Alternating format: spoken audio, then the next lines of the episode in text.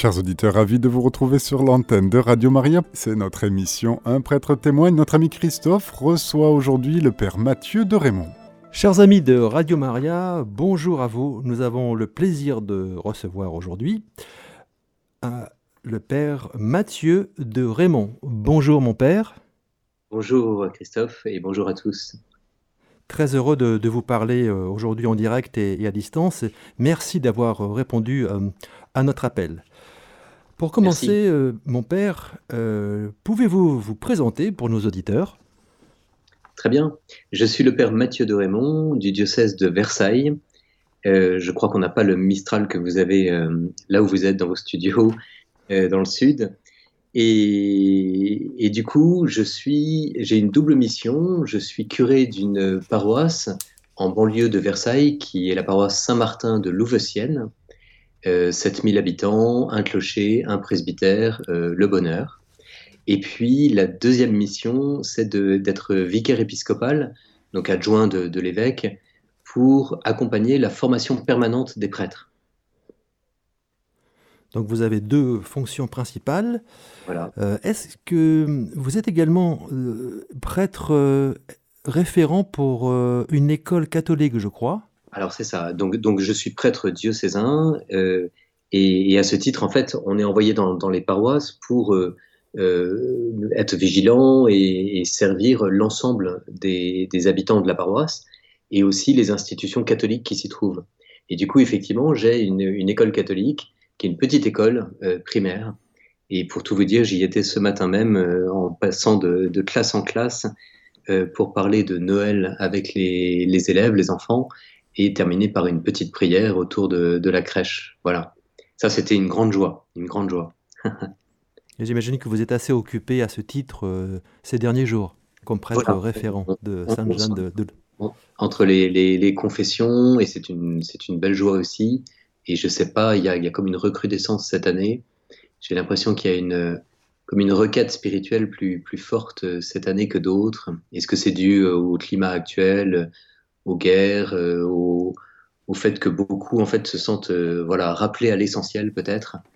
Et du coup, on a, eu la joie de, confesser beaucoup voilà en, cet avant. Et c'est pas terminé. Et ça n'est pas terminé. Et pour compléter le tableau, euh, mon père, vous êtes à la fois donc curé, vicaire, prêtre référent, et vous êtes aussi, si je ne m'abuse, père spirituel. Oui, alors ça, c'est moins un titre, parce que tout, prêtre a la capacité, en quelque sorte, euh, d'accompagner des, personnes sur, leur chemin de vie spirituelle. Donc, on, c'est pas une casquette, vous voyez ce que je veux dire, c'est pas un titre euh, ordinaire, mais, il est vrai que moi, j'ai la, chance aussi d'accompagner euh, pas mal de, personnes, hommes ou femmes, laïcs, deux prêtres d'ailleurs, hein, une religieuse, et du coup, en fait, euh, l'accompagnement de, ces personnes, euh, ben voilà, nous, donne le titre, le, beau titre de, père spirituel ou d'accompagnateur spirituel, qui est témoin en fait du, cheminement des, âmes, comme on dit, du cheminement des personnes vers le Christ, et qui, encourage sur ce chemin, qui, manifeste aussi un regard bienveillant sur, euh, tout ce qui se voilà, tout ce qui se vit sous le regard de Dieu les, grandes joies, la grâce de la prière, mais, mais aussi la, le combat spirituel et les difficultés sur la route. Tout à fait. Mon père, une question que nous posons régulièrement lors de notre émission et qui intéresse nos auditeurs, c'est la suivante. Quel a été le déclic dans votre vocation? Alors, moi, ça a été un appel euh, assez jeune. Euh, je fais partie d'une famille euh, catholique, pratiquante. Euh, voilà, on allait, à la messe tous les dimanches. En randonnion, euh, même si on arrivait en retard, on allait dans les premiers rangs. voilà. Et, et, donc la foi a, grandi avec moi, en quelque sorte. Il est vrai que voir, voir enfant, papa à genoux devant la crèche, voilà, ça, ça fait que dans le, dans le cœur de l'enfant, s'imprime la certitude que non seulement Dieu existe, mais qu'en plus le, petit Jésus, on peut s'agenouiller devant lui et que donc euh, voilà, il est, il est bien Dieu, il est bien le, Sauveur. Donc ça, c'est ça, c'est l'enfance. Et puis j'ai eu une crise d'adolescence assez forte, euh, comme aîné de famille, voilà, de cinq enfants. Et j'ai cristallisé cette crise d'adolescence contre la foi. je, me disais peut-être inconsciemment, c'est sans doute le lieu qui va faire le plus mal à mes parents. Et donc bêtement, voilà, euh, eh bien j'ai arrêté d'aller à la prière en famille d'abord, euh, puis arrêté d'aller à la messe. Et les, parents n'ont pas bien su comment, comment réagir, puisque j'étais l'aîné, j'étais le premier. Et du coup, ils ont laissé faire. Euh, ou tout du moins, je leur ai menti au début, parce que j'ai dit que j'allais à la messe avec mes scouts, voilà, dans une autre paroisse. Donc, il n'y avait aucune vérification possible. Mais ça n'a pas duré bien longtemps, en fait, cette, cette crise spirituelle, parce que, euh, comme tout allait mal euh, dans tous les domaines, j'ai redoublé ma troisième. Et lors de ce redoublement, la Providence euh, m'a nommé délégué de classe avec celui qui deviendra mon, meilleur ami, Olivier. Et cet Olivier, en fait, lui, d'une famille moins ordinairement priante et pratiquante, eh bien, lui avait découvert le Seigneur dans le scoutisme et priait tous les jours, mais, mais vraiment c'est le, garçon qui disait son chapelet tous les jours euh, avec une foi et avec une joie euh, qui m'impressionnait, qui m'interpellait. Et en fait, le Seigneur a utilisé ce, cet ami, donc euh, Olivier. un soir, en rentrant de l'école, on, parle comme à notre habitude longuement, et il me dit Mathieu, j'ai pris une grande décision. J'arrête de dire le chapelet tous les jours. Et moi, je me dis ben, bonne nouvelle parce que ça me complexait un petit peu que j'ai complètement arrêté de prier et que lui dise le chapelet tous les jours. Donc j'arrête de dire le chapelet, je vais dire le rosaire tous les jours. Le monde a besoin de prière.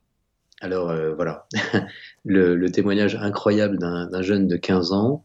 Et en fait, euh, le, Seigneur a utilisé ce moment-là pour me donner comme un, coup de marteau sur la tête, vraiment, et me faire ressentir le, vide euh, qui était en moi et le plein qui l'habitait, la joie qui l'habitait, dans ce lien euh, à Dieu et qu'il mettait en confiance pour, euh, bah, pour toute sa vie, en fait, euh, tant, à l'école que dans, dans, la joie du scoutisme ou dans ses responsabilités comme délégué ou autre. il était en plus excellent en sport, les, les filles l'adoraient, donc vous voyez, il avait tout pour lui. Et moi, voilà, le Seigneur m'a fait ressentir le, le, vide. Et du coup, je lui ai dit, Olivier, très bien, rentre chez toi, bonne prière. On a du travail en plus pour demain, donc euh, il est temps d'y aller. J'ai pris, j'ai enfourché mon vélo et j'ai foncé dans l'église la plus proche, euh, Notre-Dame de Versailles, où là il y a une chapelle du Saint-Sacrement avec la petite lumière rouge, le tabernacle. Je me mets à genoux au premier rang et je dis au Seigneur, euh, je veux revenir. C'était vraiment une soif immense. Je veux revenir, dis quelque chose. Et là, eh bien, rien ne s'est passé comme d'habitude comme d'habitude, parce qu'il est, rare en fait que le, Seigneur Jésus euh, sorte du tabernacle pour s'entretenir, euh, même avec un jeune euh, désireux de, ce contact. Et du coup, voilà, silence et pourtant présence. Et donc je, reste dans cette chapelle. Et à 19h15, donc un quart d'heure, dix minutes après mon arrivée, eh bien, une cloche retentit et un prêtre rentre pour dire la messe de semaine. Tous les jours, donc on dit la messe, nous les prêtres avec ou sans assemblée d'ailleurs. Mais, mais là, il y avait une trentaine de personnes qui s'étaient insérées, enfin qui étaient rentrées dans, dans, la chapelle très discrètement. Les messes de semaine, moi, c'est celles que je préfère parce qu'elles sont très, très intimes, très, très silencieuses, très priantes. Et du coup, en fait, je reste à cette messe. J'étais au premier rang, donc j'étais quand même poli, donc je, je reste à la messe. Et pendant cette messe, eh bien, comme il y avait eu une ouverture euh, très libre et, volontaire de ma part, eh bien, le Seigneur fait signe. À quel moment? C'est au moment de la consécration, où le Père euh, Petit, à l'époque, qui est maintenant au ciel, euh, dit les paroles très sobrement hein, de la consécration. Et en fait, au moment où il a dit prenez, mangez, ceci est mon corps, eh bien, j'ai ressenti la présence. Et ressenti en, en ayant la, chair de poule, en fait. Ça a été très bref, mais très intense. Euh, sentiment de présence et une présence qui m'aime, une présence qui me, qui me pardonne, une présence qui, qui me prend euh, tout entier. Et du coup, en fait, vous imaginez bien que dans ces conditions, j'ai foncé communier le premier, euh, je reviens à ma place, je me mets à genoux, et là, je lui promets, littéralement, de revenir tous les jours à cette messe dont, j'avais compris qu'elle était euh, quotidienne. Et donc tous les soirs, à 19h15 pour être précis, pendant une demi-heure, j'allais à la messe, euh, bien fin du redoublement de troisième, seconde, première, terminale. Tout le lycée. Euh, je le disais pas tellement, j'ai même menti à la famille pendant un an à peu près, avant de prendre un, père spirituel, un, prêtre qui m'a accompagné sur le chemin, qui s'est étonné que je, je, fasse un mensonge pour aller à la messe. Euh, c'était un peu paradoxal. Donc euh, rapidement, je l'ai dit à maman au moins, et, elle a bien réagi, c'est-à-dire elle m'a laissé euh, complètement libre, en fait, de, personnaliser ma foi, euh, ben voilà, avec cette messe quotidienne, tout en me disant n'oublie pas quand même ton travail à l'école. J'étais pas une lumière absolue, et, ainsi ma vie spirituelle a pris un tournant assez décisif. Et en fait, au début, je ne pensais pas devenir prêtre, mais vous imaginez bien que dans cette amitié très forte avec le Seigneur, euh, nourri par sa parole et son corps euh, quotidiennement, euh, forcément la, question s'est imposée à moi autour de la fin de seconde, première.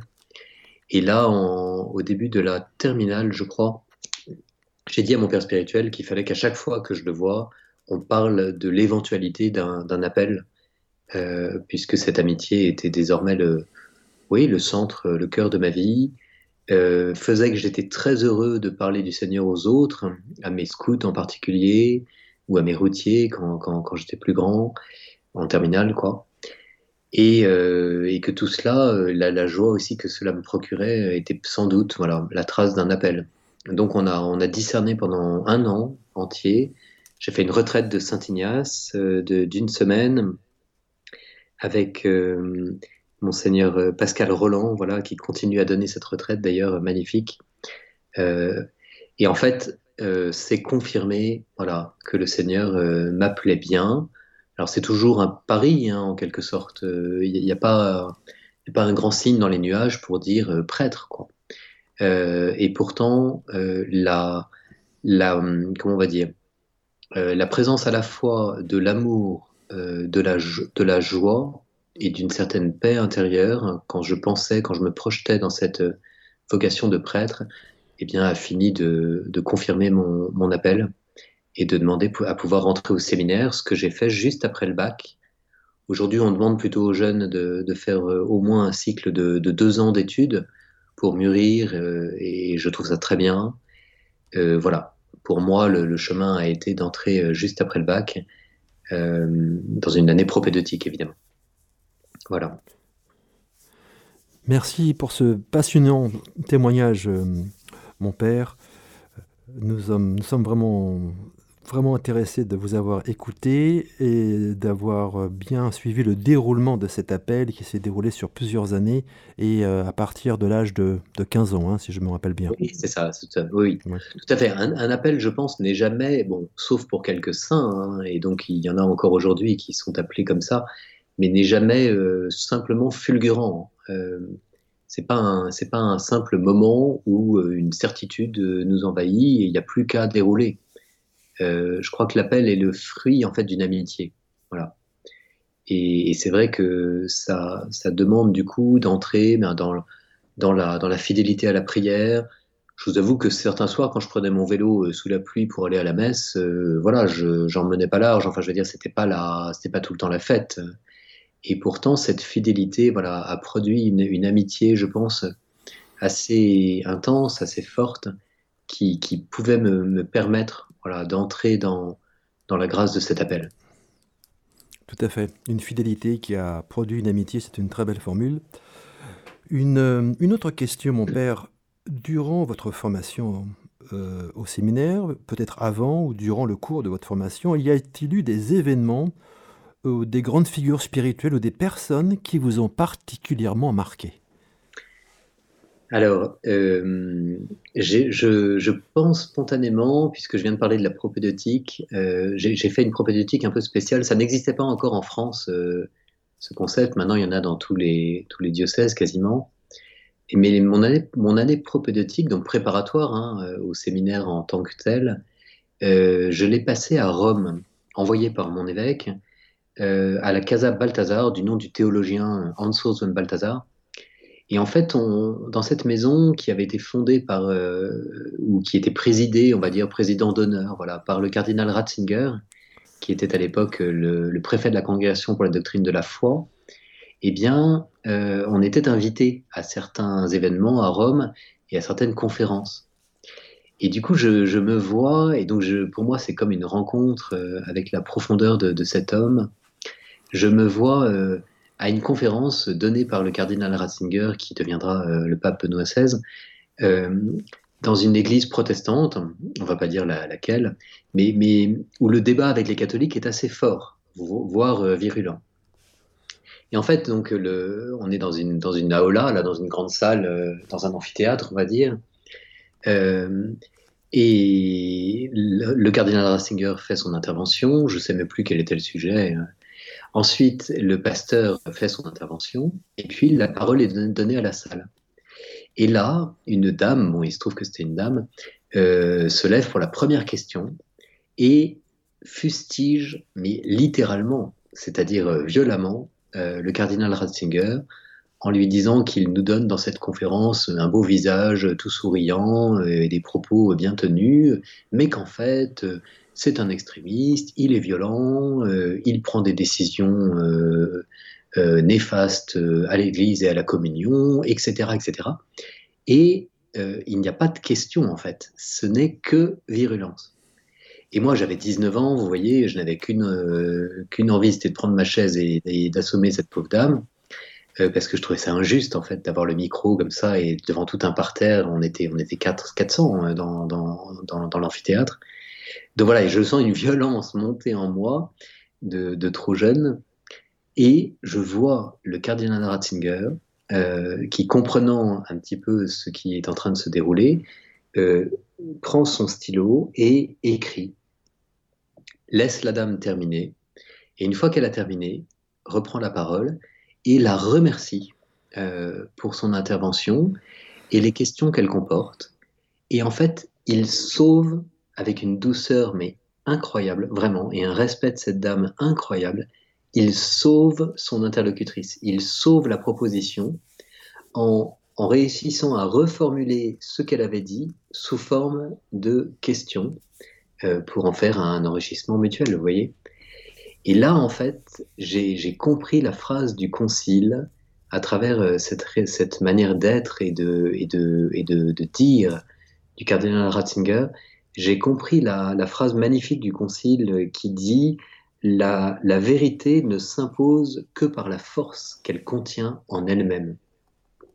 C'est-à-dire, ce n'est pas par la violence, ce n'est pas par euh, le manque d'écoute, de dialogue que je peux euh, proposer la vérité que, je pense euh, avoir euh, touché du doigt, tout du moins pour une part en moi, ce n'est que par le rayonnement qu'elle contient en elle-même qu'étant eh bien, le plus clair possible voilà, et le plus charitable possible, cette vérité pourra être transmise. Et là, voilà, pour moi, c'est une rencontre assez fondatrice d'amour de, l'Église déjà, et l'Église catholique, voilà, dont, ce, grand homme euh, était l'une des figures à mon époque. Et puis, euh, et puis une, rencontre fondatrice pour la suite comme prêtre, pour être capable d'entrer dans un, dans un dialogue sans, sans laisser la part qui m'habite toujours hein, de, de de, faut pas dire de violence intérieure, mais enfin, vous voyez, de, de, de volonté de convaincre, d'avancer selon mes critères, etc que cette part-là voilà, cède en quelque sorte à la recherche commune de, vérité et à la douceur euh, qui, est la, qui est le nerf de la guerre, évidemment. Tout à fait. Mon père, nous arrivons progressivement, malheureusement, à la fin de notre émission.